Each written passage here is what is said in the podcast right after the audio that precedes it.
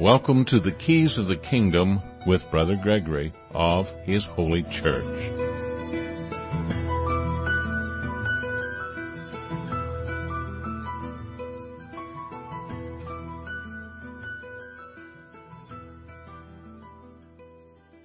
Well, welcome to Keys of the Kingdom. I'm Brother Gregory, and again, we're going to be talking about the Kingdom of God. And of course, in the news, everybody's still talking about the coronavirus because the coronavirus has gone, not gone away. We talk now a couple of shows, and we try to incorporate all this into the big biblical concepts and biblical principles and and the principles of the kingdom of God, which is what we're supposed to be seeking. And of course, that's going to incorporate what is righteous. And uh, a lot of people don't seem to know what is righteous, and they don't seem to have much common sense about the kingdom and what the kingdom is all about. And so anyway, we end up talking about some of these things and trying to help other people understand these things. And uh, that's what we've been focusing on for the last couple of weeks. Uh, but we always have to bring in what Christ said because that's where the gospel came from. It's it's His words, what He said to do. And of course, I thought it was interesting. I saw people saying we're not supposed to be gathering in groups of more than ten. I thought, well, yeah, that's what Christ said. that we were supposed to be gathering in groups of ten. Of course, we as families would gather in a group of ten, and then those ten groups would gather in groups of ten, and then those groups would gather in groups of ten, and that's how the church was able to create an international network of charity overnight. So that by the time Paul stopped his nonsense that the Pharisees were telling him was true, he could start doing what Christ said was true. And that was go around and facilitate that international network of charity. We see a lot of people uh, now uh, passing laws. We won't go into that right now. We may cover that uh, and uh, putting executive orders into place, and the legislature has finally voted on something that gives away trillions of dollars. And of course, that may create problems in itself, and it actually will. But that's not where we should be looking.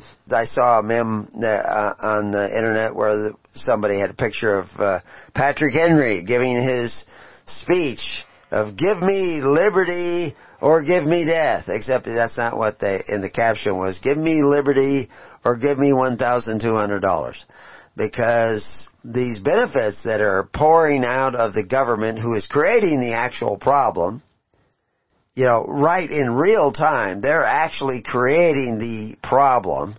They've they've are supposedly forcing everybody to stay home and board up their business and go out of business and and not earn a paycheck. And so they said, but we'll give you a paycheck and we'll give you more unemployment. We made you unemployed, but now we will pay you to be unemployed. And of course, they're not paying you anything with their money.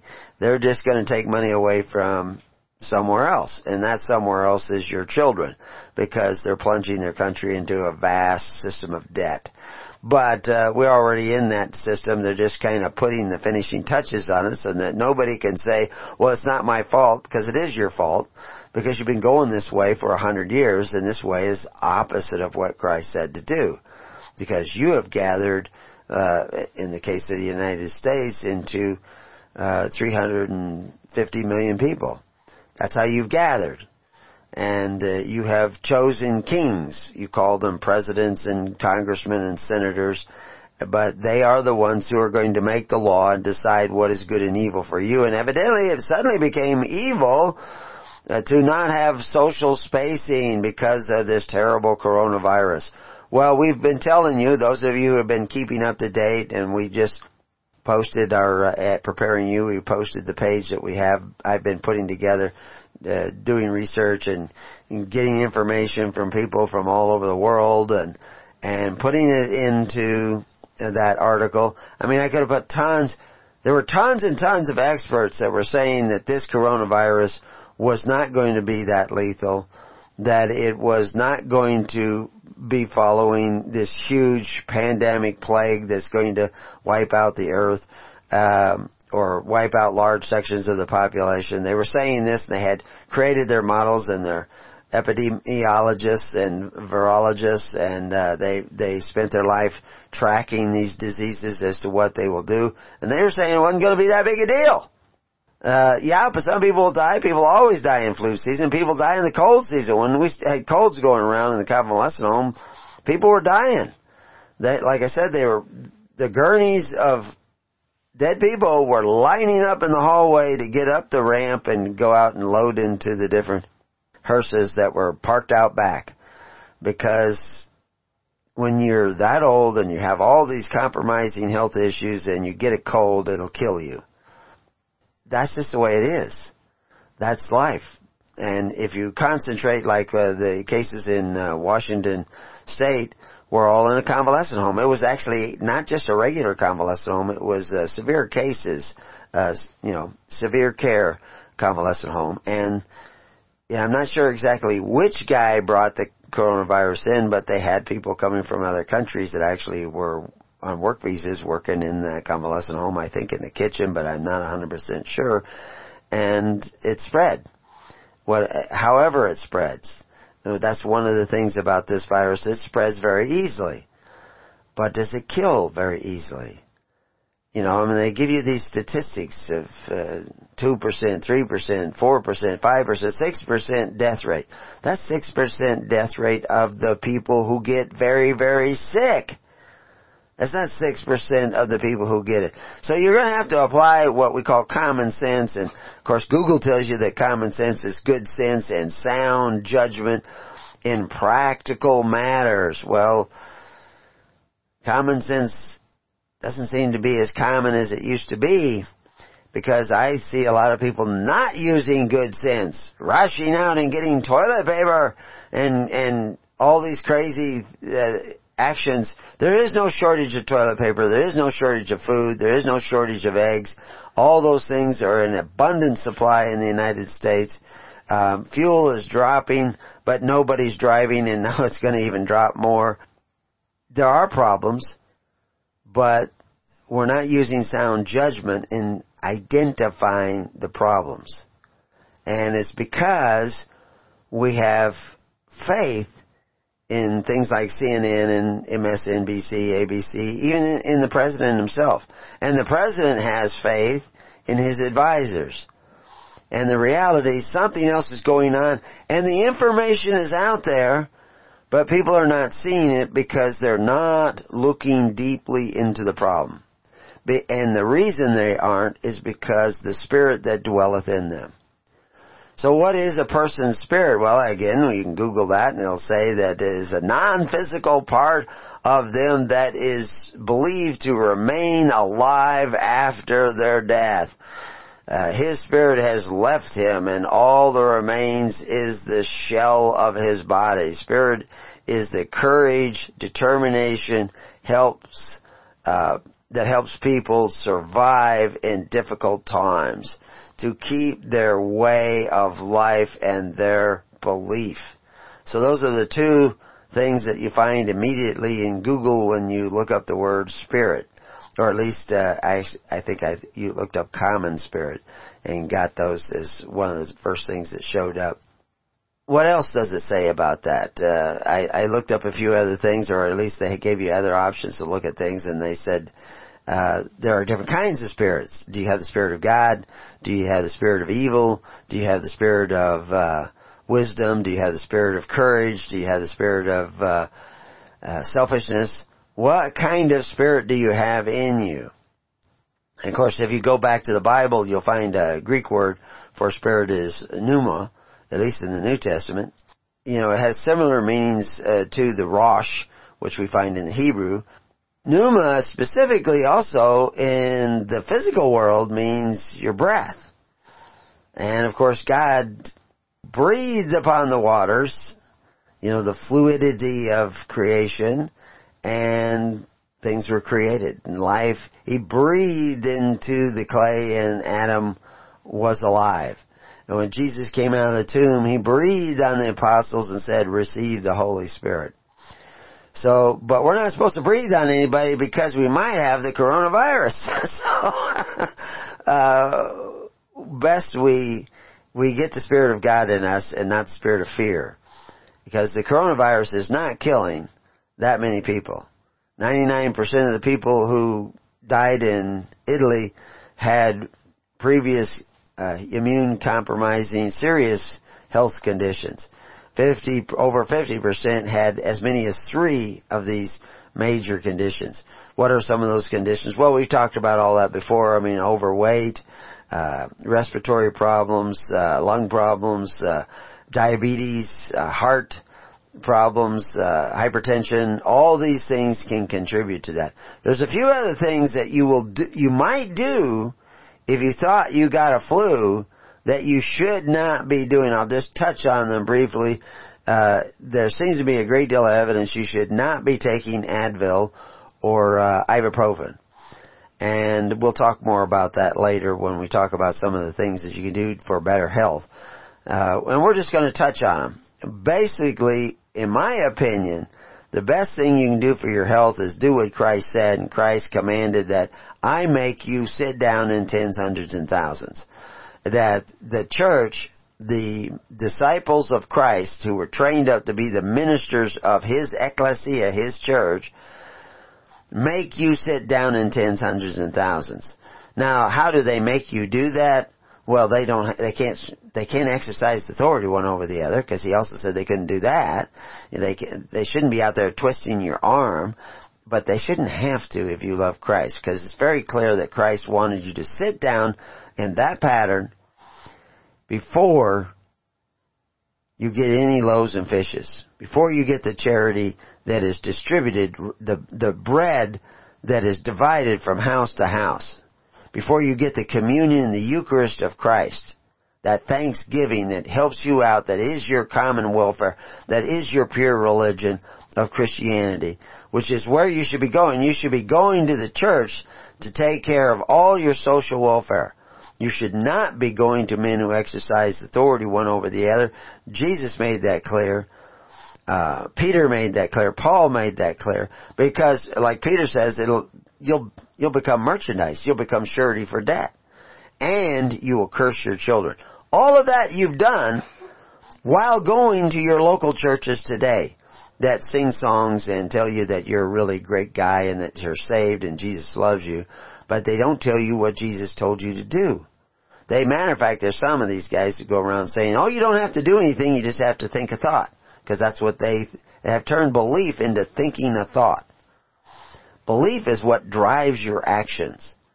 And of course that, that belief in Christ brings the Spirit of Christ, the Holy Spirit, the Comforter, the guide, who is not blind, who will show you what to do and what to hear and how to synthesize the information that you're, you're being given by the world and the flesh and the devil. Because all the information you have in your head that comes from the world, you know, comes from the media, comes from the government, comes from the organized system of men, and it comes from the flesh. What you hear, what you see, what you smell, what you feel, what you experience. And it also comes from the adversary of God. That's what Satan is, is the adversary of God's way. He wants you to go another way. Christ wanted you to go this way. He says, no, you don't have to go that way. You can go my way. And He is breathing a spirit into you that is controlling your actions. You may think you believe in Jesus, but you may only believe in an image of Jesus which has been created in your mind by all sorts of things. You say, no, but it's the Holy Spirit that is guiding me. Well, how's that working out? Because if that's not working out well, then that may not be the Holy Spirit. I'm just saying. I mean, this is why uh, James talks about, you know, looking at what you do, the fruits. That because if things aren't working out, you may not be listening to the Holy Spirit. You may have listened a little bit, but there's another voice in there disguising itself as the Holy Spirit, and it may be guiding you too. How do you know which one is the one that you should be listening to? And uh, how do you make sure that it's the Holy Spirit? Well, you want to get closer to the Holy Spirit and farther away from the spirits of the world. And uh, and somebody was talking about, you know, reading the Bible will bring you closer to God. Maybe, but that's not what the Bible says.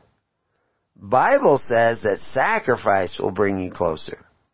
Now, you, being closer to God doesn't save you. It just gets you closer to God. There are all kinds of people that thought they were closer to God and right at the last days they're telling Jesus, you know, look at all these great things we've done and he's saying, get ye from me, I never knew you. They thought they were closer to God by what they knew and what they did. You can't earn salvation. That is true. This is how the devil tells a lie. He says there's nothing you can do to earn salvation. Absolutely true. That doesn't mean you don't have to do anything. What you do is evidence as to whether you're listening to Christ or not. If you're panicking, if you're afraid, you're probably not listening to Christ. If you're angry, you're probably not listening to Christ. If you're selfish, you're probably not listening to Christ. If you will not sit down in the tens, hundreds, and thousands as Christ commanded, even when we show you that He commanded His disciples to make the people sit down in that way, and we show you how the early church was organized in that way, which is the only way that it could have been possible to spread this network of charity across the entire European continent within a few years so that Paul could go to Ephesus and Paul could go to uh, uh, Galatia and Corinth and Syria and then back to Jerusalem and to Rome and distribute literally millions and millions of dollars in aid amongst Christians. How could he do that unless there was already a network so he knew who to go to and they knew who to take the supplies to and they knew who to take the supplies to so that everybody would be helped out. And they were so united and disciplined in this process of the kingdom and the righteousness of the kingdom. Because all this distribution was by charity. All the distribution coming down from governments today and stimulus packages, all that is established by force. That is the antithesis of Christ's way. Christ didn't do it by force. He did it by charity, by love for one another. In a voluntary system of charity. That is what the church was. Hundred years ago in America, the church was still doing that. Wasn't quite international. They had become denominationalized. There was, you know, 40,000 different denominations. Maybe back a hundred years ago there was only 20,000.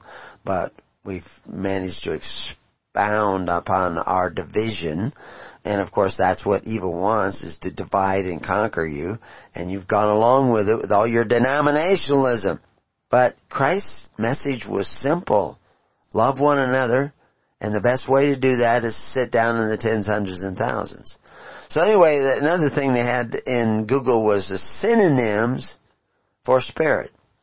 Now they're synonym. This is, this is Google now. I'm not I'm not quoting the Bible, but I'm giving you the idea that the world wants you to think that the synonym for spirit is character, courage, energy, enthusiasm, essence, heart, uh, humor, excuse me, life.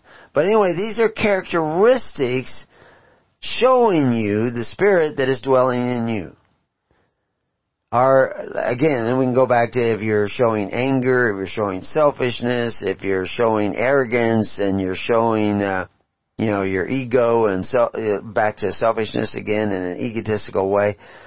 Well, that's not the Spirit of Christ. So this is how you know them by the fruits of what they are doing because of the fact that what they're doing is giving you a glimpse of the Spirit that dwells in them. So, anyway, back to, uh, gotta watch the time here, back to this coronavirus thing. And there's something I posted today. Or actually, I posted it late last night sometime, I don't know, midnight or somewhere around there. I don't know. But, uh, uh, I've known this from the beginning. We've talked to you about it from the beginning that, that coronavirus spreads very rapidly. but you can't tell how fast it spreads. I mean, people are, they say, well look at, you have 60 people in the hospital with severe case of coronavirus. You know, tomorrow you may have uh, 600 and the next day 6,000. And it's just going to travel exponentially and it's just going to overwhelm the system and kill us all. You know, it's terrible, terrible, terrible. But the reality is, is that's, that's false logic. That doesn't make any sense and it, it's not based on the earliest evidence of the activities of this virus. And I use that, the, the, the Princess cruise ship, the Diamond Princess cruise ship, as an example, because that was a closed-in environment, and and the analysis is not as thorough as I would have required them to make it.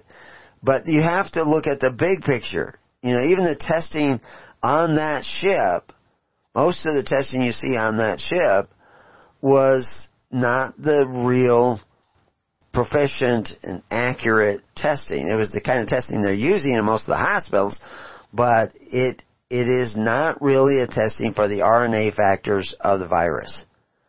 It's just checking debris, R, uh, RNA debris through a centrifuge test and it's uh, kind of slow and very, very inaccurate. I mean, they've come out with studies saying that it could be as much as 80% a positive fails. And uh, I mean, it's wrong 80% of the time when it's looking for positive proof that you have the virus. Because they don't know what RNA they're really looking at. And they don't even know if that 80% figure is accurate until you synthesize the DNA and RNA that is supposedly in this virus, which is very difficult. You can't even see a virus. You can't even see it under a microscope. As a matter of fact, some people say a virus doesn't even exist. Well, our image of the virus may not exist, just like your image of Christ may not exist. This is why people say Christ didn't even exist, is because they have an image of Christ that probably didn't exist, that's made up by religionists and people who want you to sit in their pews and donate to their income. and they're lovers of filthy lucre and everything else. They're creating an image of Christ, but what you want to know is the real image of Christ. Well, it's the same way as what's the real image of the virus. And we're not going to go over, you can go back and listen to our old programs. I mean, the, just last week. And we had three hours last week and three hours the week before and they all touched on the virus. We explained a little bit about virus and none of that's changed. They, you know, they've already patented this virus, or at least they're, their their list of the DNA chemicals of the virus. They've patented it. They're releasing it to everybody. If they didn't, they would be in a lot of trouble. But still, we do not have a test to even look for the antigens of the virus. So we can't tell positively who has had it and who has not had it, and who is immune and who is not immune. And it's not in their interest to let you know who that is. We'll be right back.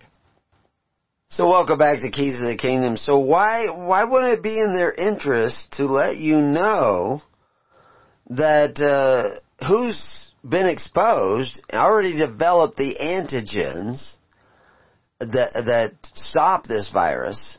How do those antigens even work? Again, a virus is not a bacteria.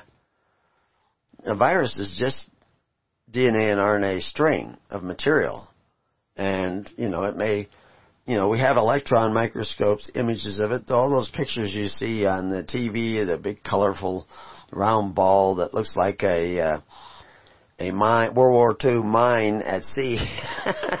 that that's not necessarily how it looks. That's an artist drawing a virus. Now they have a picture of what they say are viruses and, through an electron microscope, but that's a little bit fabricated these days too. But there is something that is trackable, or seems to be trackable in many cases. It's not very trackable in this case because we have all kinds of people who haven't had any, you know, uh, Tom Hanks, they went abroad and they came back with it. We know that people were in uh, Italy got extremely sick. A particular woman got extremely sick. She was tested, eventually supposedly positive, but we know the tests are not accurate. but uh, some of her symptoms were, are a little bit different. She actually lost some hearing, but she could have had multiple infections. She may have had the coronavirus, but she may have had some other illnesses at the same time. But she flew back home, all the way from Italy to the United States on a plane. Everybody sharing the same air, touching the same seats. yeah, this is going to be devastating because of the fear of the people. You know, they're they they stop flying. A lot of people stop flying because of the fact that uh, there was 911, you know, and they were always afraid that oh my gosh, we're going to be hijacked and everything. That was a very isolated event, but they were so afraid that they wouldn't fly anymore. This coronavirus the scare, because I'm going to call it a scare, is going to keep a lot of people from flying. And so the industry is going to be very slow in coming back. And that's going to cause more joblessness. One thing that keeps creeping back into my mind to share with you, if you haven't already figured this out, something else is going on. If they're making such a big deal out of this virus, and you say, well, we have to listen to the experts. The experts say, oh, the coronavirus is very dangerous and, and all this stuff. We're going to show you, before this show is out, that there are all kinds of experts saying it wasn't as dangerous as they say. And it wasn't going to do the things that we were hearing it was going to do. And of course it hasn't done those things. And now I'll show you where some of those experts are reversing what they said about the extremity or the danger of this and then I'll show you how they reverse themselves again within 24 hours. And I'll tell you probably why. I can only tell you probably why. I don't have, I don't, can't afford to send investigators out to check these things out. But I, I've been around a long time. The reality is, is that, uh, there were all kinds of very credentialed, expert, Stanford, Oxford, other institutes that focus on this idea of following viruses were saying it wasn't going to be that bad. The evidence was that it was going to be very low damage to people. Now, I tell you, if they come out with a forced vaccination, you may see those numbers climb again. because, especially a forced vaccination untested. I mean, swine flu vaccination. Everybody talks about swine flu in the news, and and some people were mentioning that, uh, you know, that this uh, whole uh, deal about uh, this virus being such a gigantic threat. But when we go look at the swine flu, we actually see something else in the numbers. 2009, the swine flu infected 1.4 billion people around the world and killed 575,000 people. That's actually not true. Swine flu didn't really kill anybody. Again, it was mostly complications because of other factors in their lives that caused their death. Most flu vi- viruses seldom kill anybody, but it is other factors that come in and cause the death of the person their reaction to the presence of the virus, their uh, reaction to inflammation, their reaction, uh, and their inability to react because of other compromising situations in them. I would like people to look up, I'll just let you do this yourself, I didn't look it up. How many people had complications from the swine flu vaccination?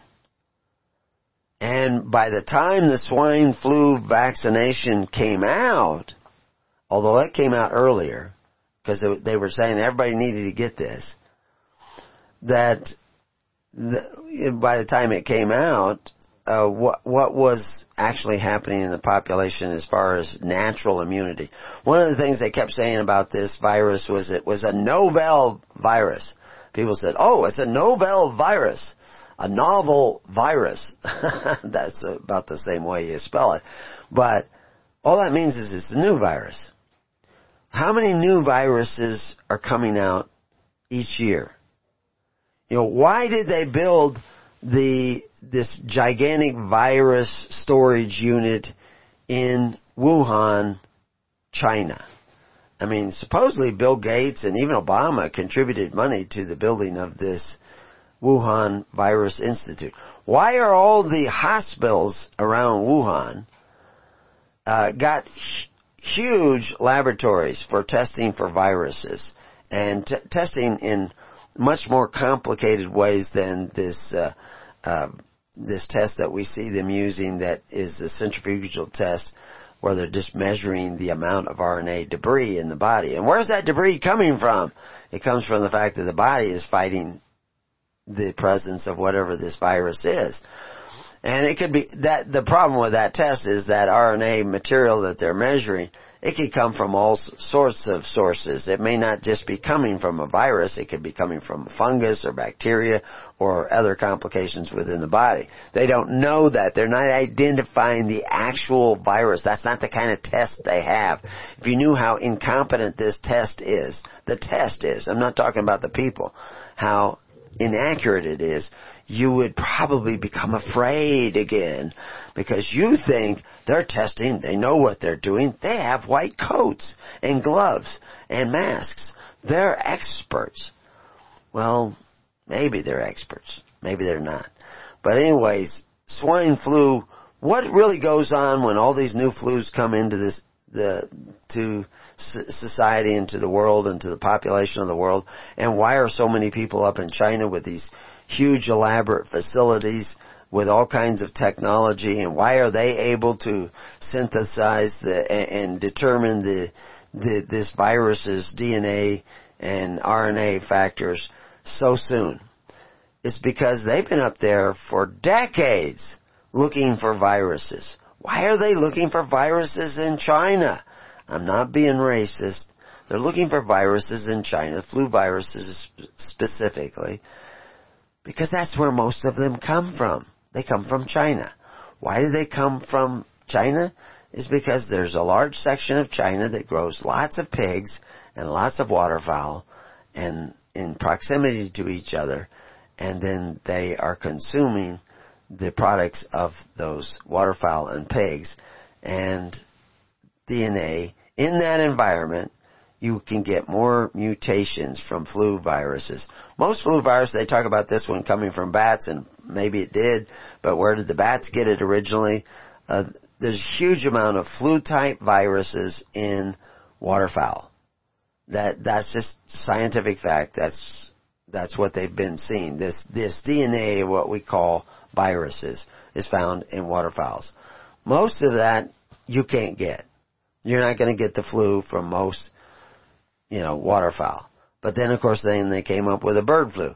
These are all these mutations that are going on all the time in nature, have been going on all the time in nature for thousands of years and producing what we call disease in this virus form, different than the bacteria form, and has been spreading out in the human population. You have a immune system that can protect you from that. As a matter of fact, your immune system, if it works too hard, your immune system is so powerful it can actually kill you. That's right, it can actually kill you. So I thought would touch on a little bit, I think we have enough time in this segment, as to why do people die when they get the flu? They don't really die of the flu, they die of other things. But because the flu doesn't kill them, it's kind of like rabies. Does rabies kill you? If you get rabies, does that kill you? No, it's not the rabies that kills you.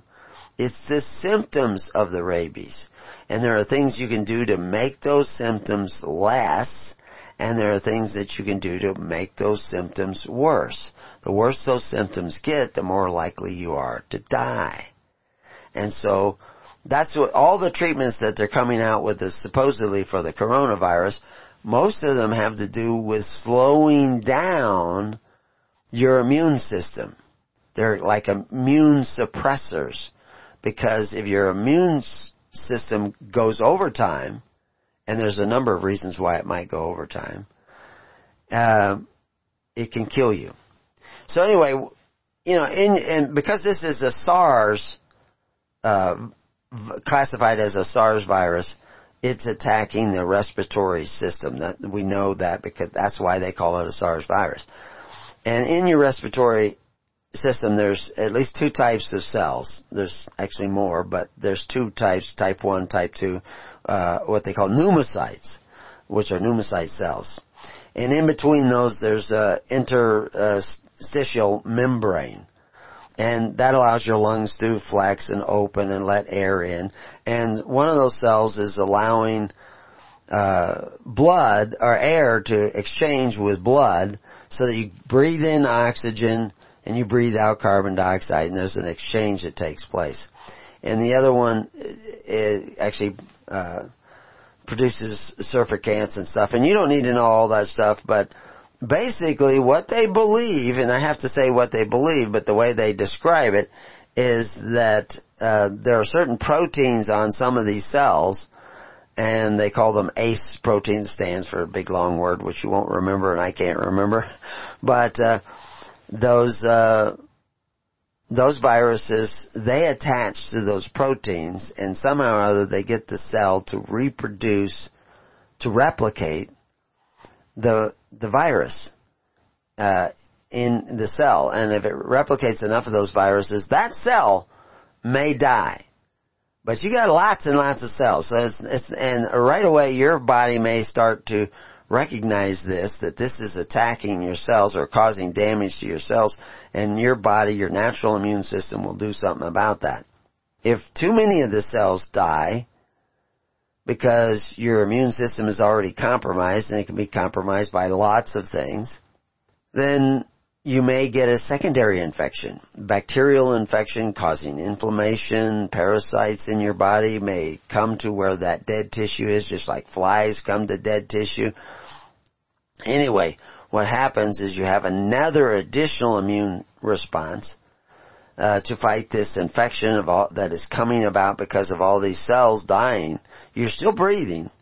That's not the problem but this secondary infection that comes about because of the fact that so many cells die and and your immune system is not keeping up and so it creates another problem and you get this surge of your body trying to fight this and the uh, alveoli in your body begins to fill up with liquid in this process and some of those flexing membranes may get a little bit stiff.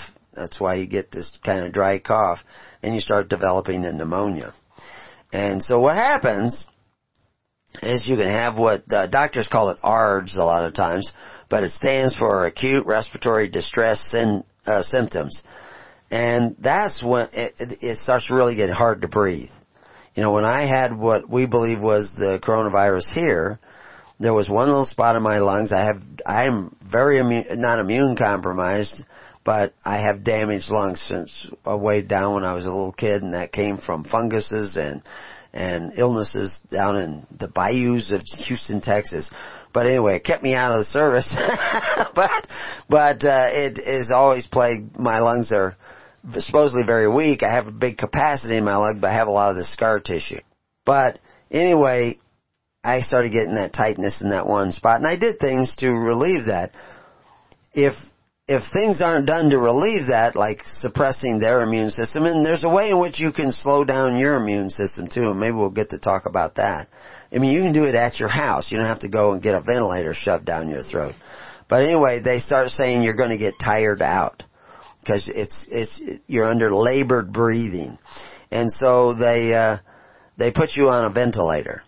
Well, now this is not against ventilators, and I'm not telling you not to use a ventilator. You're going to have to make these decisions yourself. But 50% of the people that get on a ventilator die.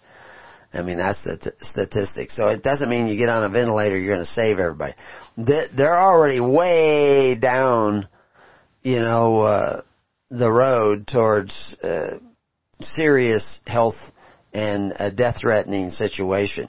This is why it's so terrible to take their statistics as to how dangerous the virus is by going to the list of people that are extremely sick, showing all kinds of symptoms, and saying, well, look at these people got coronavirus and they died and it's like 3% death rate or 5% death rate. The reality is, the death rate is far less than what they're saying. And now they're finally coming out and saying it. It's not getting headline news, but it's getting in the news.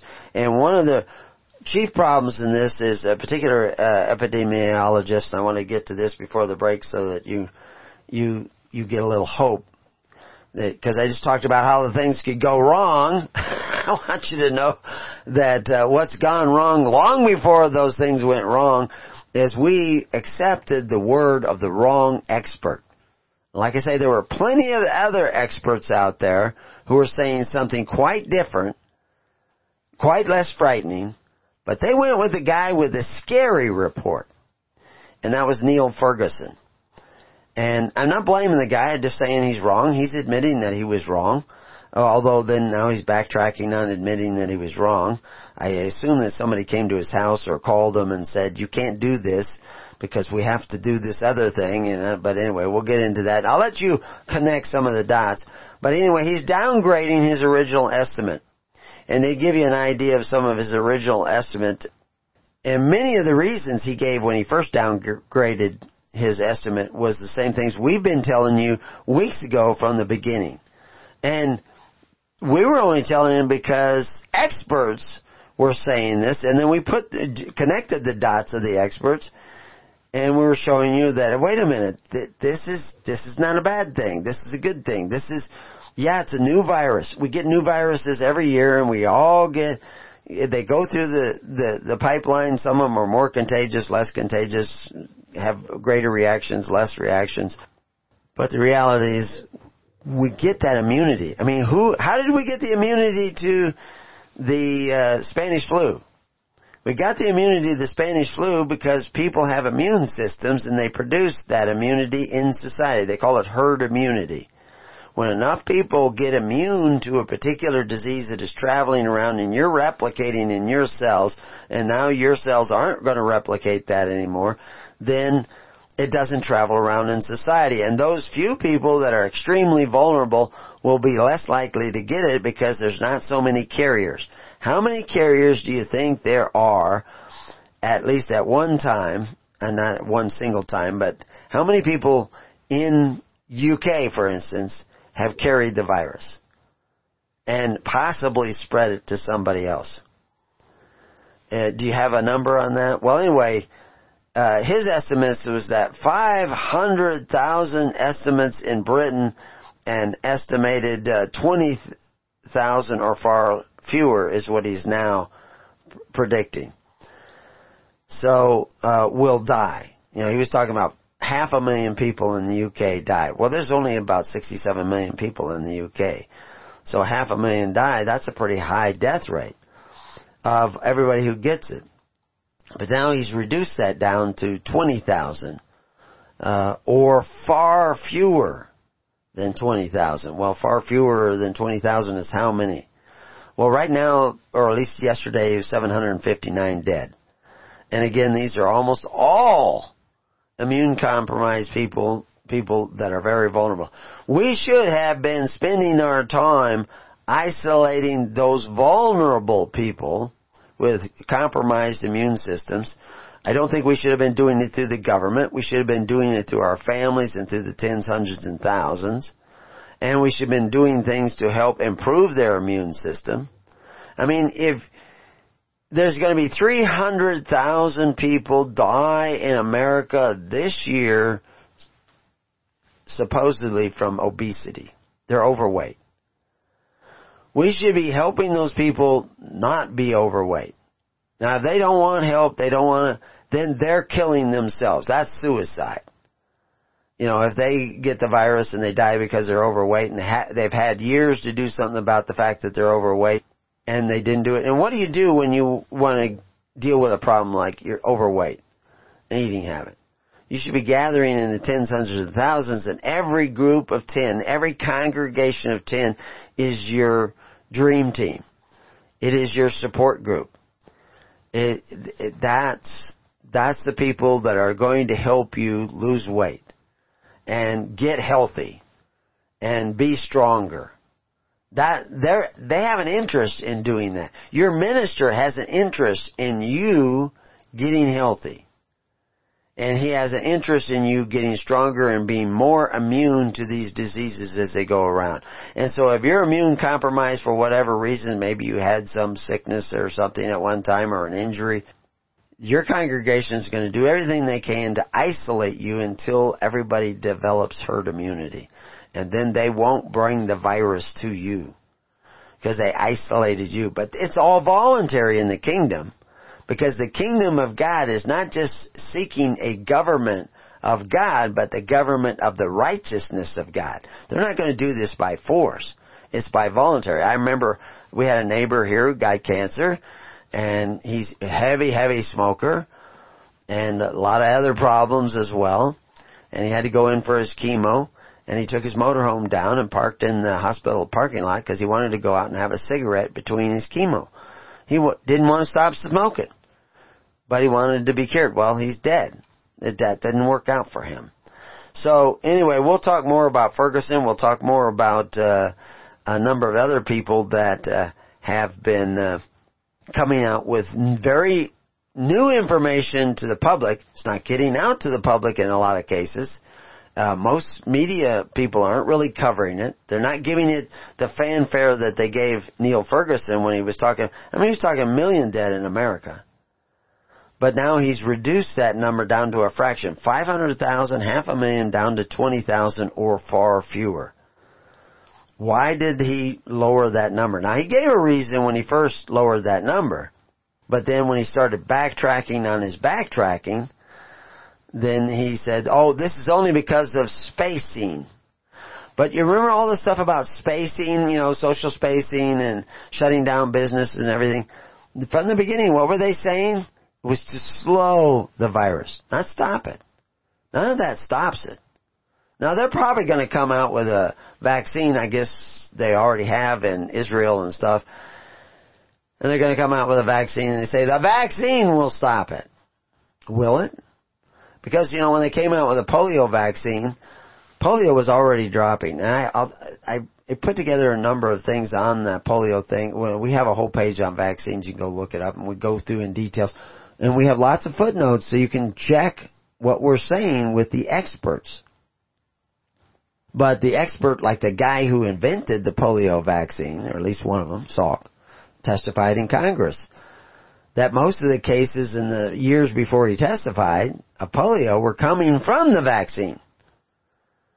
And the reality is, is that they also, because they got better at t- testing for the antigens in the body, and we can actually find those, you can create a test, that 95% of the people who got polio never showed any symptoms. Half of the people who showed symptoms completely recovered with little or no after effects and most of those after effects disappearing entirely within a short period of time. There's only a small number of people. So if you had 20,000 people that got polio in a given period of time, this is, you know, there wasn't that many, you know, at once or one place or anything. But if you found that you got 20,000 people that got polio and severe enough that they ended up and it was identified as polio, and they were not real good at identifying that in the early stages. But then you would have to multiply that by what number? If uh, 90% or, or 50% of the people were uh, showing no symptoms, we would have to include them in figuring out how many people just got immune to polio. Not just the ones who recovered from severe cases of polio, but the other 95% that got polio and never showed any symptoms, they were also immune. So polio uh, specifically, we were rapidly going up to herd immunity. Today, this is a statistic that just was put together from the CDC and people who study this they were they actually in, in one article they were telling how most of the children who got polio got better. It was the older the people got that they got polio and they did not get better. And then there were contributing factors to why they had a polio case that bloomed with severe symptoms. And we can go back to some of those things we talked about and we'll talk about later in the show. But the reality was is that now most of the people who get polio are children. So has the virus changed? No. What it is is many of the people in the population are immune to polio naturally. They've already have an immunity. It's all over the place. I mean, it's been around for hundreds and hundreds of years polio. We just didn't have a name for it. But they're already immune. What's happening is new children, the polio virus is new to them. So what can we do to stimulate their system so they can get natural immunity too? That's what we should be working on. But there's not much money in that. But anyway, we'll talk to you about some of those things when we return to Keys of the Kingdom. So stay tuned. Matthew 13:11 where Jesus says and he answered and said unto them because it is given unto you to know the mysteries of the kingdom of heaven but to them it is not given I don't know who's listening on the radio and so I can't give you everything that I could share with you if I knew you were one of those that should receive the information about the mysteries of the kingdom of heaven. Now, a lot of it's in our websites and in articles, and it's between the lines and uh, thousands of footnotes, and you could maybe put it together with just the Holy Spirit. But sometimes people need help, and that's good because that gives us an opportunity to help them. But I'm not supposed to cast pearls to swine. I'm supposed to help those who are helping one another, who are seeking the way of Christ. You don't have a right to the information about Christ just because you're poor. It's because you're repentant. And so you have to turn around and go the other way. And one of the first things you need to do is sit down in the tens, hundreds, and thousands. All, everything is on our websites out there for free. All the books you can download for free. They're there already for free. But you may not be able to put it together without the grace of God, and you may not get the grace of God if you don't start doing what Jesus said. And you have to let Christ write upon your heart and your mind. And you have to live by faith, hope, and charity, and not the covetous practice that entangle you again in the yoke of bondage that Peter warns you about, and James warns you about, and Paul warns you about, and Christ warned you about, and in truth Moses warned you about. So anyway, turning around, that's your job. Join the network and we'll share through that network of those who share through that network of sharing. So welcome back to Keys of the Kingdom. So why are we talking about this flu virus so much? Well, it's in the news, and so we want to relate the Kingdom of God to you as something that is relevant to this time.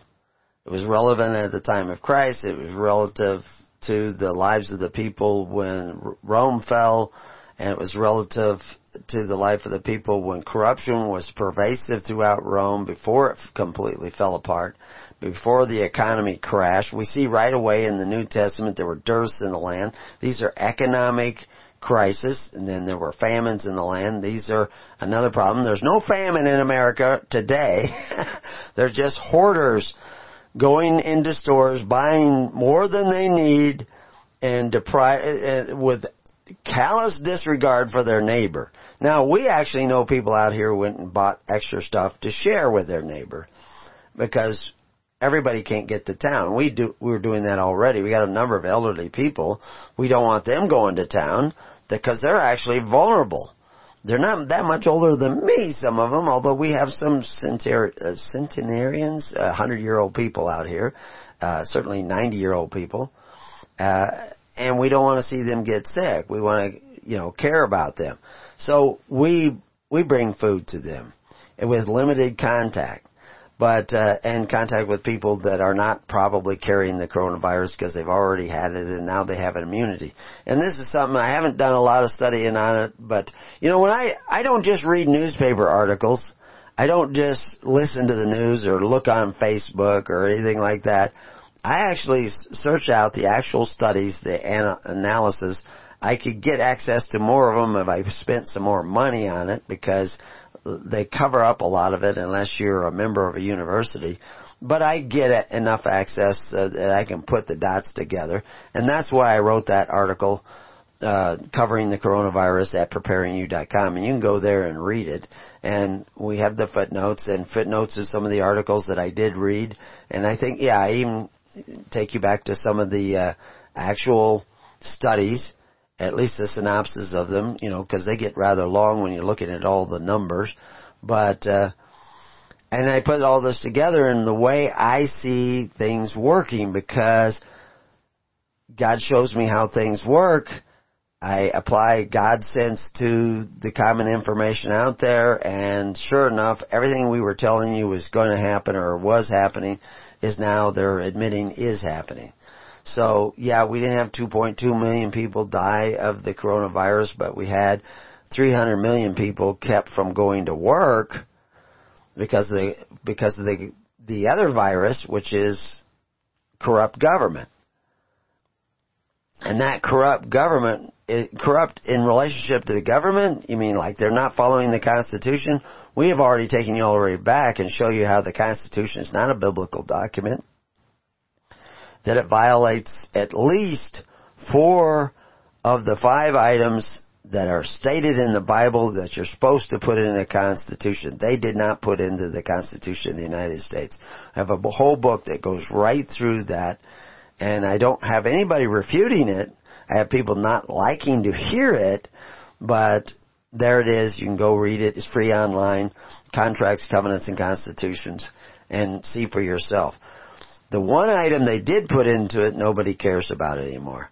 They don't even understand their own constitution and they are not even staying by their own constitution, both in the states, uh, state constitutions and the federal constitution. Why? Because they haven't been seeking the kingdom of God and His righteousness. And if we have enough time, we'll get in and show you how that process works. And what we we're telling you, we're talking to you as on an individual basis. You want to make sure that you're not falling prey to the same thing that makes them think it's okay to violate their own oaths and not keep their word to keep their constitutions.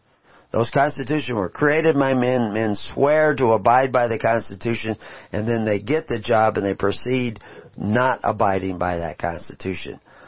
The problem to us, we, we don't have faith in the constitution to begin with, but the, we do have the faith in making your yeses yes and your noes no. If you don't make your yeses yes and your no no, you open yourself up to disease and and and these uh, storms of problems that will come with that. And you know, I'm not. I don't walk on water either. Like I said, I I probably already had the coronavirus. There was another f- uh, flu virus that went around with a different set of uh, I don't know if it's a flu virus, but anyway, some sort of contagion that went around, and I saw it going. I'm in contact with a lot of people in the population through a network, so I don't have to actually go to them. And we saw this thing traveling through our community, and it had the same exact, almost exact symptoms with everybody. It varies a little bit. I got it, but I only had it for 24 hours. I only had it for 24 hours because I did something about it based on what God has been showing me. Everybody else got it for days. And, or they got it a little bit and then they got a relapse and all that stuff. I got it for the, the one day. I still have health problems, but like I said, I'm an old guy.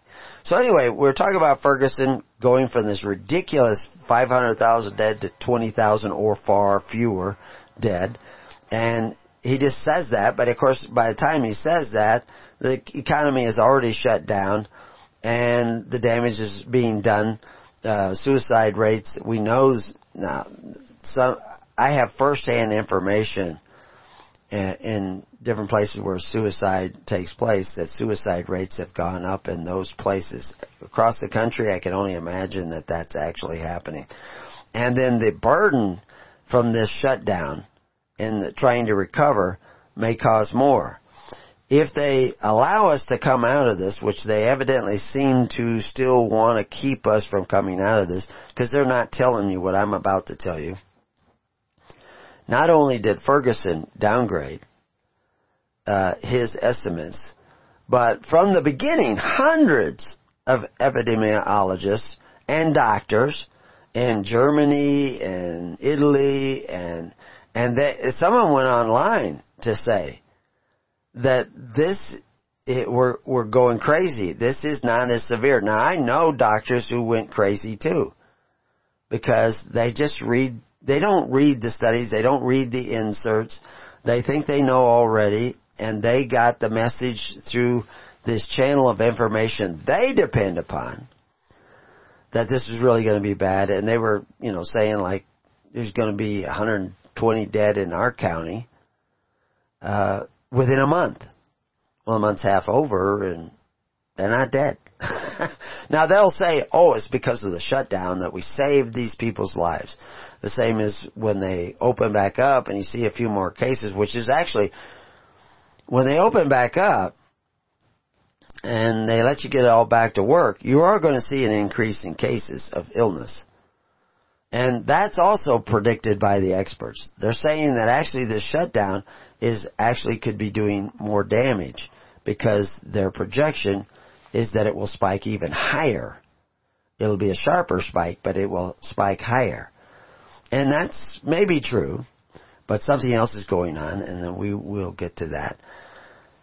But they've been saying that this was an outlandish prediction to begin with, but everybody went with the outlandish prediction. They didn't go with Stanford. They didn't go with these other institutes that we mentioned in the article, Oxford. They didn't go with their prediction. They went with the Ferguson's prediction, which is obviously now he's saying is not just inaccurate, it's completely out of the ballpark. 500,000 to 20,000. That's, or far fewer. That's, I love that where he puts in far fewer because it could be 10,000. It could be a thousand. A thousand is far fewer than 20,000, so he's still accurate, right? You have to have common sense and listen to what they're saying. But you have to have your ear to the ground and not just to the media because they will lead you around like lemmings. We actually have people going around in our community, people we know, going around in their trucks and spying to make sure everybody's keeping social distancing. You, you could walk out my front door and walk for 25 miles before you come to another dwelling. we got social distancing at a local park, uh, RV park, which it was not shut down. It's not required by the governor because we have permanent residents, actually veterans who are permanent res- a veteran or two, uh, are permanent residents there I've been for months and months and months and months anyway, since way last year. And, uh, they're way better off in their trailer way out here than they would be in the middle of the town because they are vulnerable. They have conditions. But we had somebody come into the park and there were people could see that there was like 11, 12, 15 kids running around playing in the park, not keeping a social distancing, and they made a complaint. And for all we know, they might have made a pl- complaint to the government. But the reality was, these people were all in one family. They came in one vehicle. it's a big family. I, I think they're, uh, Mennonites or something, at least based on the garb. I didn't go over and talk to them, keeping my social distance. But the reality is, is that uh, the, this turning in your neighbor based on faulty assumptions that you already know what's going on is really a bad thing and uh, people should not be doing that. But that's that's one of the big threats. We are so divided. It's not twenty thousand denominations or forty thousand denominations. It's, it's uh, three hundred million individuals who are looking out for themselves. The kingdom of God should be a million people, two million, ten million people looking out for one another. It's a different spirit.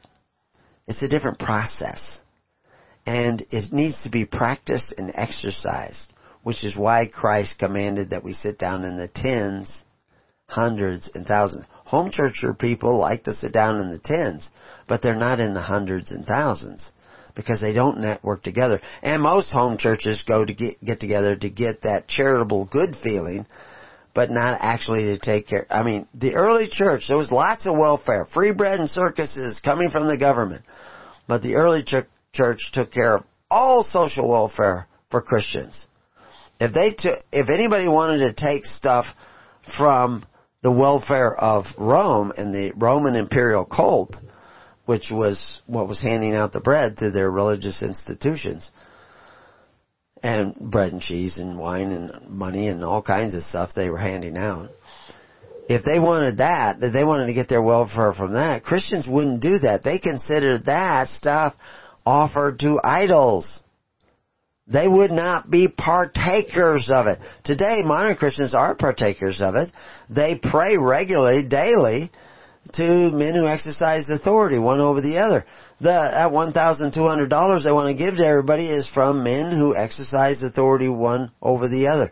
The reality is, if you were really the church established by Christ, I think a lot of you wouldn't have even gotten still Actually, I've had this cough since I was nine years old. It's part of that damage to the scar tissue in my lungs, but I've developed a way of getting it cleared. So this is actually a good thing. It just, I have this cough from that damage when I was a kid. And, uh, I mean, but I wasn't supposed to even survive that, and here I am over half a century later, and I have survived. And I owe it all to Christ. I owe it all to God the Father, the Son, and the Holy Spirit. And so I carry that is my affliction, like Paul had his affliction. but the reality is, we, if we were doing what Christ said, this would not be a threat. And we would not have to go to the men who exercise authority one over the other to bail us out of this problem. And they could even shut us down and, you know, like we're actually making the masks for the local hospital. We're producing them here. Uh, we haven't delivered a bunch of them, but we probably will the first of this week. They're not out yet. But this new stimulus p- package cut our county off terribly. We're, we're not getting stuff in this county. Of course, we don't have a single confirmed case because we had no cases in this county that were bad enough to be confirmed by this poor testing and even to put into the hospital because again they're just testing for RNA debris. The quicker you get immune to this, the less RNA debris you'll have, the less symptoms you'll have. Most of the people we have that have symptoms have other conditions that are causing these extreme condi- uh, symptoms. The reality is, and this is what we were finally getting to, and I quote Professor Sanjay Gupta, uh, as for one source, and also Clive Cookson, a science editor, who on March 24th, uh, 2020, announced in uh, his story, coronavirus may have infected half of UK population. Who says that? Who says it's already infected half of the UK population, which would be 33 million people? Well, it's an Oxford study that's been out there testing. Not quite as good a test as we had when we eventually found out that 95% of the people who got polio had no symptoms. But it was. They, their study is now showing that this, uh, and this is a new epidemiological uh, model by experts that suggests the vast majority of people suffer little or no illness from the infection.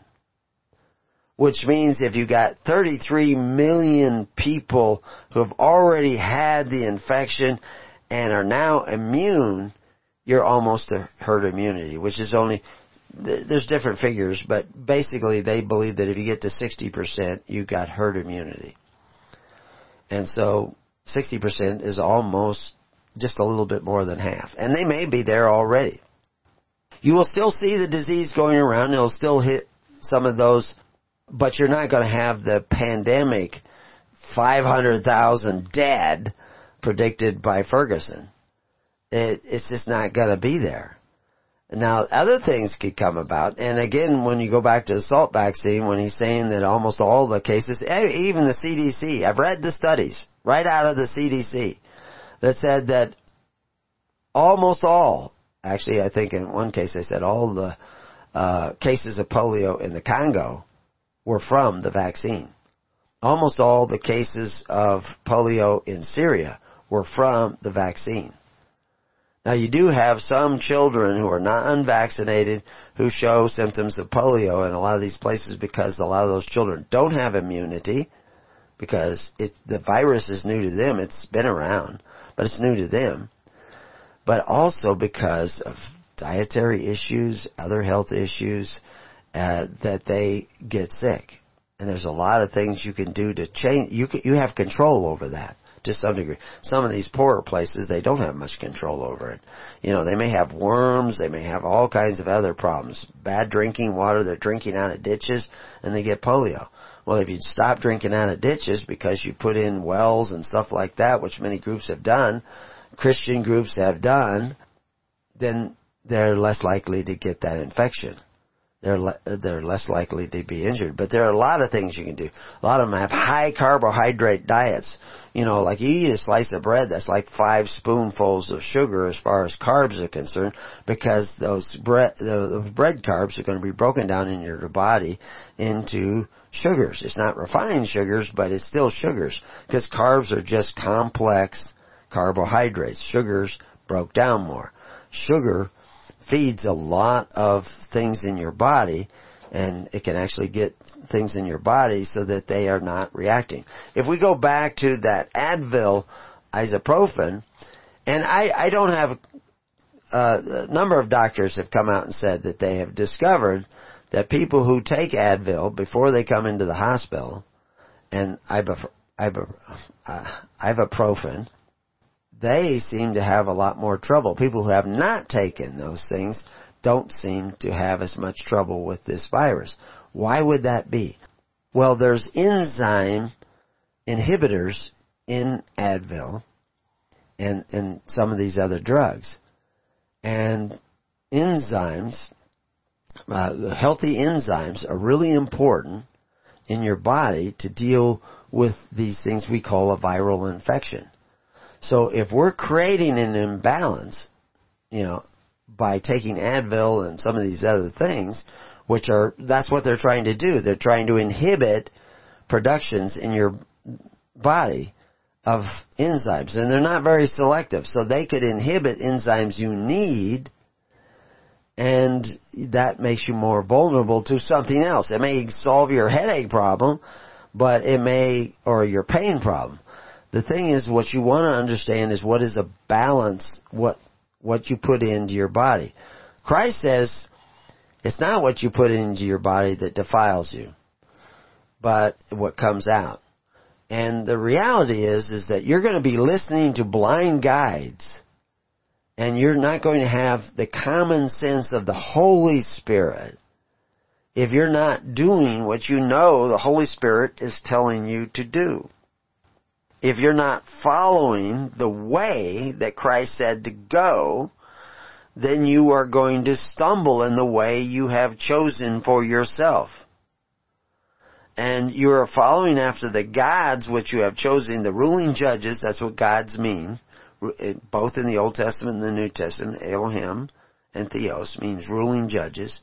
You are following the ruling judges that say it's okay to covet your neighbor's goods, in order to survive the plague or the economy crash or the dearth in the land.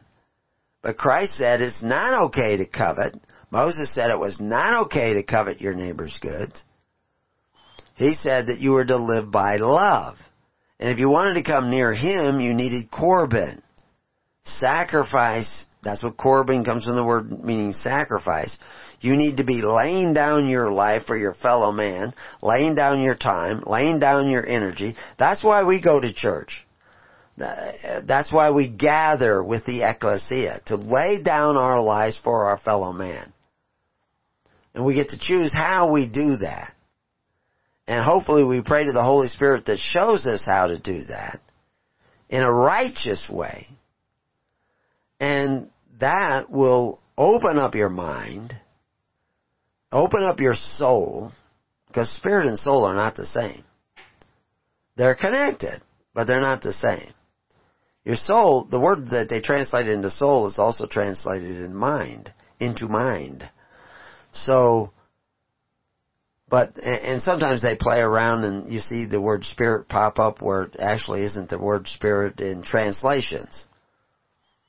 But the Spirit of God should be guiding your mind. That's why he says, I shall write my laws upon their hearts and upon their minds. But their laws are now being written in the high seats of their governments. Because they have elected lawmakers. They have chosen lawmakers to rule over them and tell them you can't come out of your house for 14 days. You can't go to work for 14 days because there's this virus that's going to kill you by millions if you come out of your house. So everybody hides in their house. But the reality is, is according to the experts, and we may find this out. I mean, we found it out with that by the time they came out with the Salk vaccine, most people were already getting immune to polio because 95% were were walking around with polio and they weren't sick. They had no symptoms. They didn't even know they had polio, but they got lifetime immunity. And so is that what, that's what happened with the Spanish flu? That's what happens with almost all the flus that they don't develop a vaccine for, we just get immune. And like I said in a show a couple weeks back, a virus is like a lie. it cannot replicate itself. It cannot reproduce itself. It has to get into a host and be reproduced by it. And what they did was they infected your mind with fear and then you reproduce that fear in your own communities, in your own societies, in your own countries. Because you, you're, you're not able to connect the dots. You're not able to even see the dots. Because your eyes are glazed over with fear. And there are some people say, oh, we don't fear, we trust in God, but they don't do what God says. So those people who say we're trusting in God, they may be, now I'm not saying all, but many of them may be the ones that Jesus says, get ye from me, ye workers of iniquity. Because they're still going to the men who exercise. You hear these people say, we just trust in God and do what the government tells us. That's not what Christ said. Christ said, you know, Christ came with a government. You know, and, and if you you want to say, oh, he says obey the government and all this stuff like Romans thirteen and and Peter and, and no, go read our website. We show you what the original words said and what it really means, and we're not trying to denominationalize you to follow this preacher or that preacher. We want you to be led by the Holy Spirit. We don't want you to be following me either. We want you to be following that Holy Spirit so that you can recognize the truth. That you, the closer you get to that Holy Spirit, which comes through sacrifice, sacrificing of your vanity, your pride. You're not subject to great swelling words that promise you liberty, but deliver you into bondage. You won't be listening to those great swelling words that deliver you into bondage. You will be listening to the Holy Spirit. And so I'm, I'm telling you, if you, if you follow the way that Christ said that we have to go, you'll be way better off. You'll, you'll be led by the Holy Spirit and to the Holy Spirit. And many of you who think you are listening to the Holy Spirit now it's not always the Holy Spirit. You have to get closer. And the way you get closer is to walk in the way of Christ. And Christ came to sacrifice himself. When we gather, we should be gathering to sacrifice ourselves for others.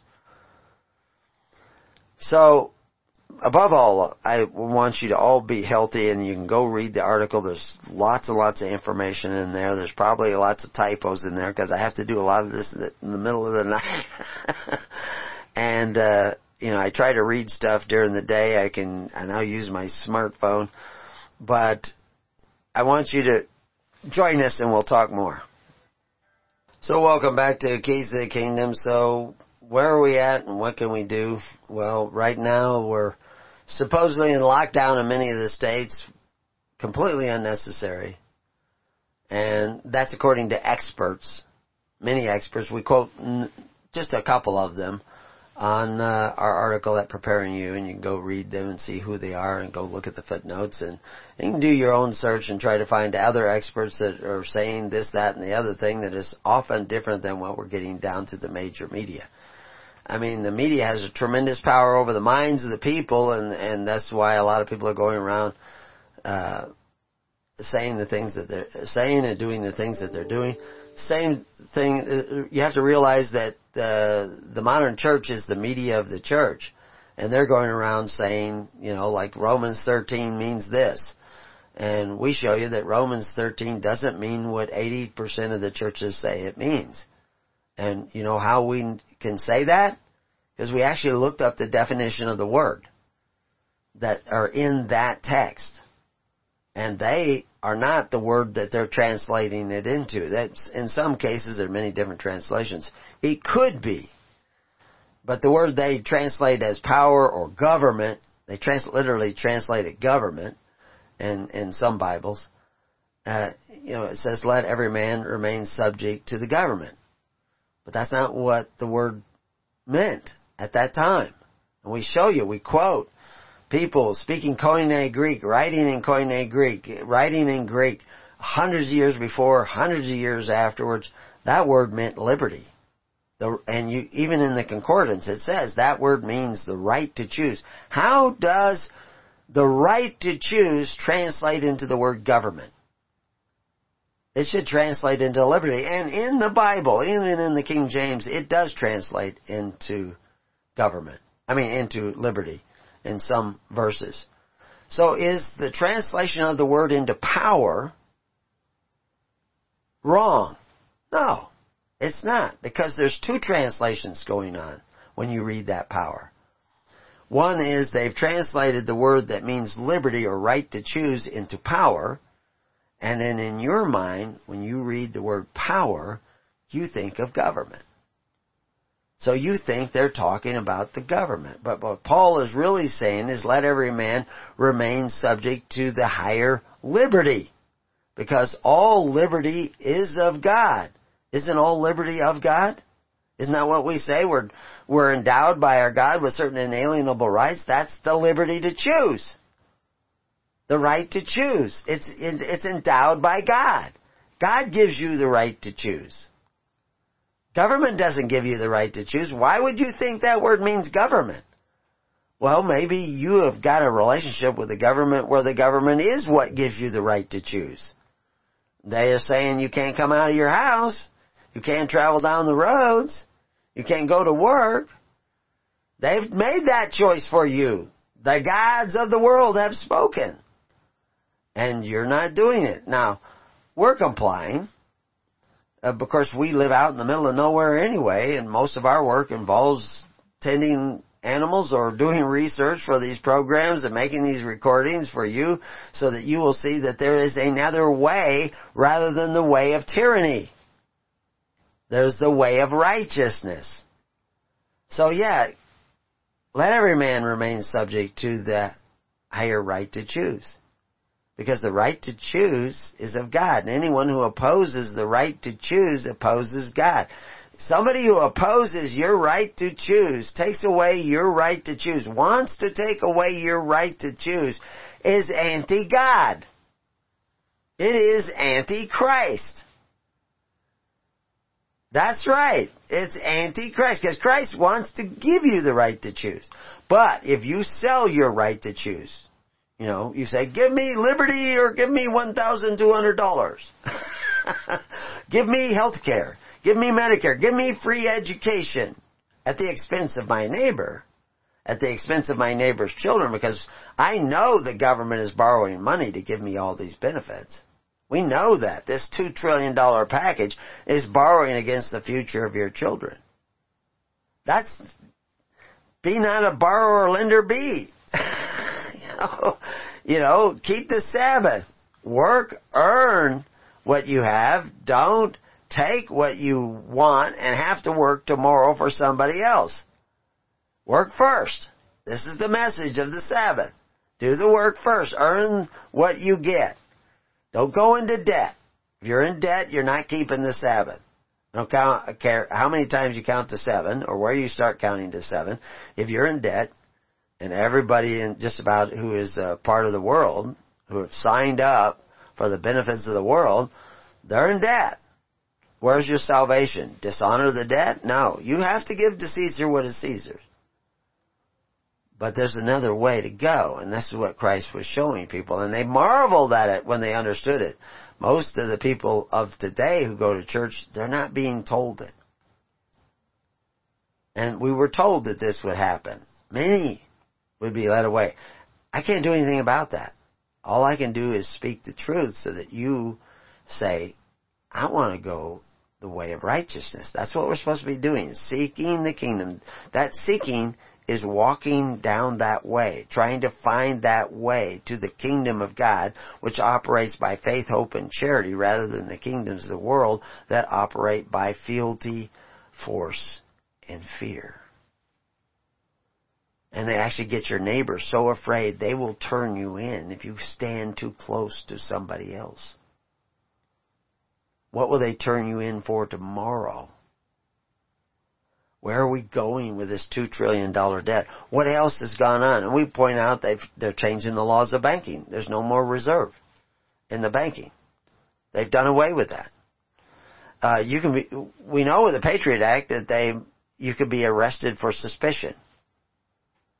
Uh, we, we, they actually now have said because of the coronavirus, we have to do this because of the coronavirus, this invisible thing you can't even see under a microscope that you think is going to kill 500,000 people in Great Britain or less.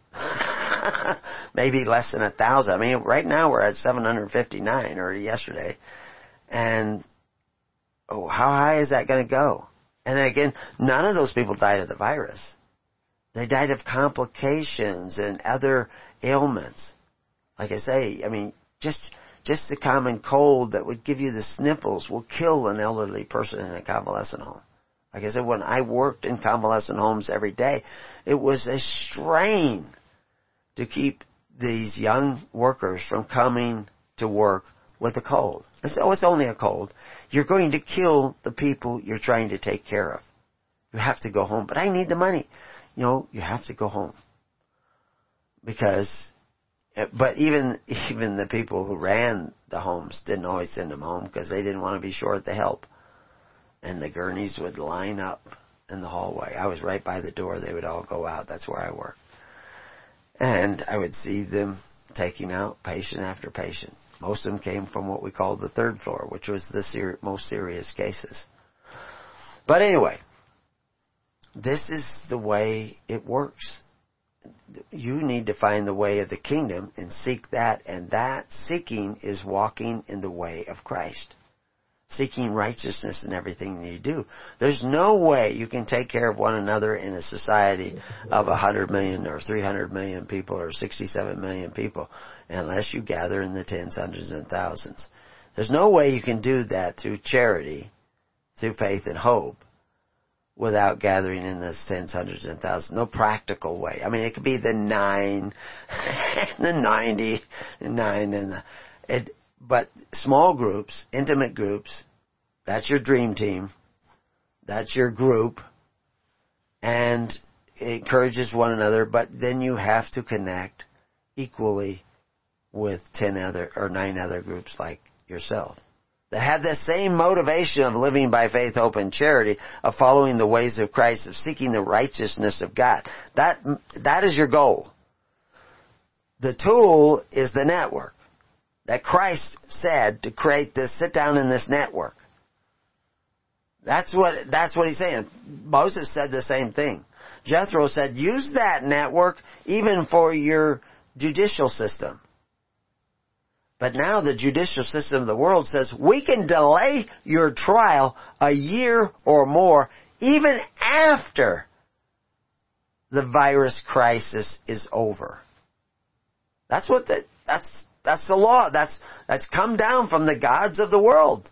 The ruling judges, whom are the lawmakers. The, it's not God who's your lawmaker today. It's the men you have elected for yourself.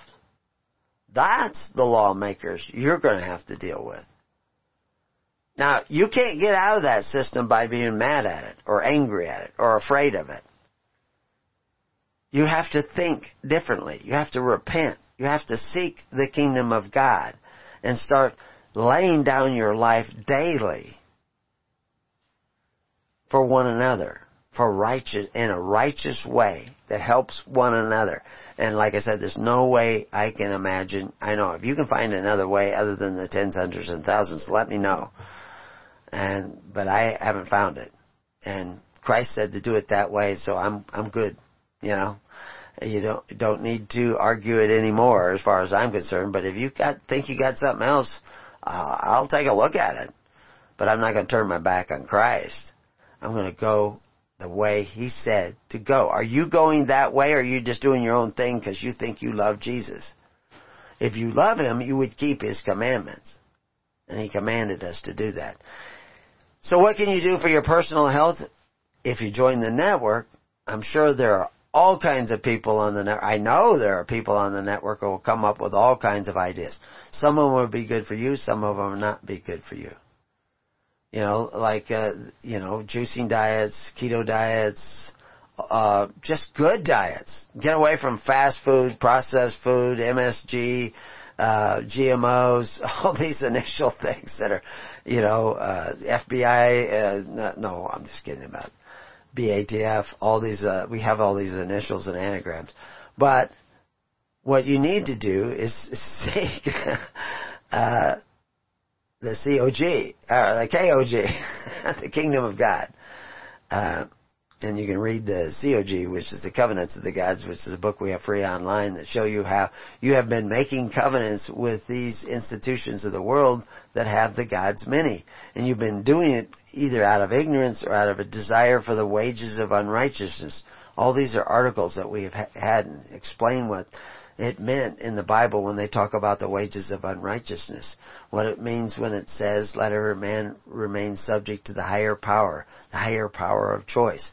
What it, what it means when it says, obey the government. Uh, those who are, uh, you know, despise dominion, despise government, they say. What's the actual word there? How is it normally translated? Because by shifting you know, putting a little bit different word there, you can shift people's thinking in a different direction. Just the same as they panicked you by showing you one computer model of the progression of the virus that did not take into consideration the fact that most people have little or no symptoms when they get this virus. And they will become immune.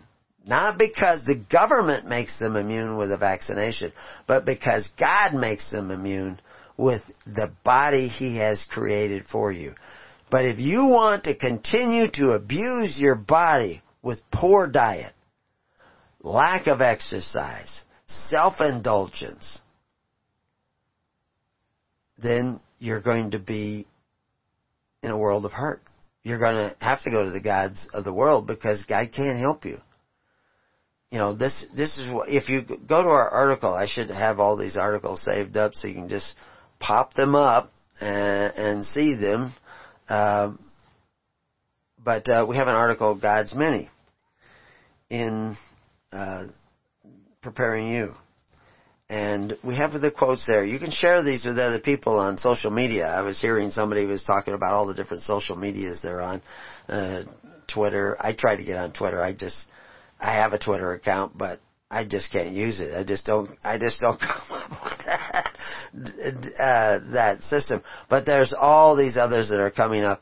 And if we were forming a network, everybody who is good at this or that, and there's some of you are better at that networking, could be sharing these articles. And you look under the pictures and under the videos that we have there at Preparing You. And at His Holy Church, we don't have a lot of videos on His Holy Church. There are a few, but they're all on Preparing You too. But uh, if you read Judges 10:14, it says, "Go and cry unto the gods which ye have chosen with that power that God gave you, that free will that God gave you. Let them deliver you in the time of your tribulation." And that's what people are doing. You know, listen to the government. Have faith in God, but listen to the government. God is saying, go and cry unto those people you have chosen to rule over you and rule over your neighbor so that you can get benefits at the expense of your neighbor. And you have become so accustomed to living at the expense of your neighbor and by the property of your neighbor. Property tax is what gives you the free school. So, you're, you're so used to that idea that you think it's okay. But thou shalt not covet anything that is thy neighbor's is the law of God. It's not the law of the Pharisees, it's the law of God. The Pharisees actually started coveting their neighbor's goods and created a system of Corban, a system of welfare, a system of sacrifice to provide that welfare that was forced offerings. We did the same thing back almost a hundred years ago with Social Security. We didn't force people to get a Social Security number. You didn't have to get it. You really don't have to get it now. But if you got it, once you got it, you become a surety for debt and you can't just throw it out. Once you've taken, you call no man father. Go read our article on father at preparing you and at his holy church and the recordings that we have that explain who the fathers of the earth are. And who do you pray to for your daily bread? Do you really go to church to pray to your, for your daily bread? Is your daily bread rightly divided from house to house, as the Bible was doing in the New Testament, by the church, by the called out ministers who are not a part of the world? Or is most of your daily bread coming from the world within, you know, we just got millions of people off of food stamps, now we're putting them right back on. Now, there are men who think that there, I mean, there's actually, I won't go into the details, but there are people trying to do away with the Federal Reserve, another thing that we created, you know, more than a hundred years ago. And it's led to lots of other things. See, that's the deal is that you do not live in a vacuum. You create a Federal Reserve, you create a Social Security system, you create a public school system. We did that. You know, even, you know, hundred, hundred years ago, almost half of the people were not educated in public education and most of the public education was privately funded. Now that's right, that's the way it was in 1910. Actually, it wasn't until 1910 that more than half of the people were educated in public schools. Yet we had the most educated population probably in the world, uh, in, in America. But now, the education that people have gotten makes them I don't remember where we're rated. We're we're way down in their own terms in the intelligence of our children as far as knowledge. You know, we're we're doing extremely poorly. And you can see that by the interviews on the streets. And the kids know nothing of history. They certainly don't know anything of how bacteria and virus and disease or health works. They don't know what to eat and how to eat it that, that and there's so much to learn you can't cover it in a radio program. There's a lot out there, but you need to find people you trust, and the people you should trust are the people who are willing to lay down their lives for you. Not the people who have got some money to make or some pride thing to push. That's not that's not what you want to be looking to or power. You've created offices of power. Now men who seek power seek office. Now they're fighting for the rulership of the United States and the rulership of the world. And you're caught in the middle and you think, what can I do about it? Well, repent. Think differently. And seek the kingdom of God and His righteousness. Your body is composed of millions of cells, billions. Most of the cells in your body according to some. I don't know if that's actually accurate. It doesn't seem like it could be, but it could be because a lot of them are very small bacteria. That's not even you. That's bacteria. But that bacteria is necessary for you to live. Did you know that they know, this is what scientists, experts say, that some viruses are absolutely essential to sustain certain creatures to live.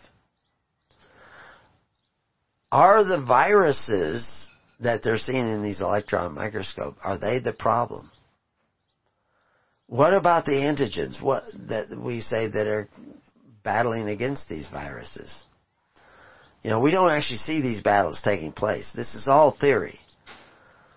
But can your association with people who have the antigen pass the antigen on to you? So that when you first see the virus enter into you that is supposed to be so dangerous, you already have the antigen.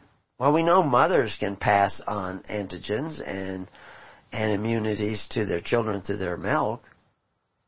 But could we do it through a handshake? I mean, it says greet one another with a kiss.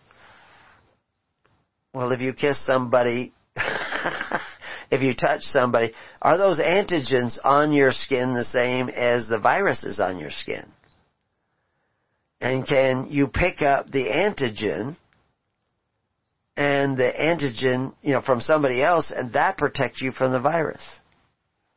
So the more you associate with people that have already gotten better, the less likely you will be to get sick. It, it, that's a process that is very likely taking place. And, and, but they're not going to tell you about that because they want to, you to think the only way you can get the antigens is from the vaccine, but the vaccine doesn't have the antigens. The vaccine is, has the disease. And they're going to put the disease in you and try to stimulate your body to produce the antigens. But you could have maybe done that just by associating with people who already have the antigens. So anyway, so let's go back to that thing I said before we run completely out of time. That that this uh, virus or this uh, this supposed threat that is is coming to us is like a lie. Because see, it's pretending to be a part of you and getting you to reproduce it. That's the theory. And it cannot reproduce itself. It needs you to reproduce it and then you pass it on to the next guy. Now God has a system built into you to create these antigens to stop it from doing that. And if you give yourself the right minerals and the right uh, sustenance and the right uh, elements, you can protect yourself from picking up these antigens because you have the natural enzymes and everything to fight this already in your system. And to develop that which you need to fight it in your system. In other words, you also have the truth in you. But you have to listen to the truth. You have to activate the truth. And you activate the truth by letting God write upon your hearts and upon your minds, which is we call repentance. Thinking a different way. So now you have the truth, and you still have the virus. You still have the virus, which is the lie. So you have the truth and the lie in you. You can have the virus and the antigen in you, and you can be well and eventually the virus will die. Viruses, actually, like I say, they don't really live, but they become unviable. They, ha- they have no effect. They will break down and just become debris. That's what the truth does. It breaks down the lie and it, it has no effect on you. The lie has no effect. It doesn't make you afraid. It doesn't make you greedy. It doesn't make you envious all these things that we equate with the evil of the world. Because it has no place in you to live because you're full of the truth. But the truth is not something that dwells in your head. It has to also dwell in your heart. That's why he wants to, he doesn't just want to write on your mind. He wants to write on your heart and your mind. He wants his character embedded like code in your heart and in your mind. In order to do that, you have to seek. You have to persevere. You have to practice. And that is where you need to be going. And the best way to do that is to gather in a network of people who want to go the same place in the tens, hundreds, and thousands. And that's what you can do by going to preparing you and joining the network in your area and start meeting up and start working out your salvation with fear and trembling of God rather than fear and trembling of the world. And you better do it quick. Till then, peace on your house and may God be with you. God bless.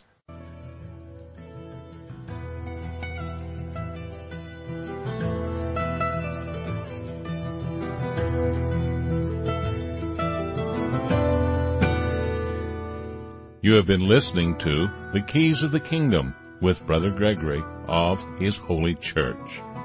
For more information on the educational ministry provided by His Holy Church and Brother Gregory, including services, counseling, lectures, books, and other audio materials, please write to His Church at Summer Lake, Box 10, Summer Lake, Oregon 97640. You can also find us on the web at www.hisholychurch.net.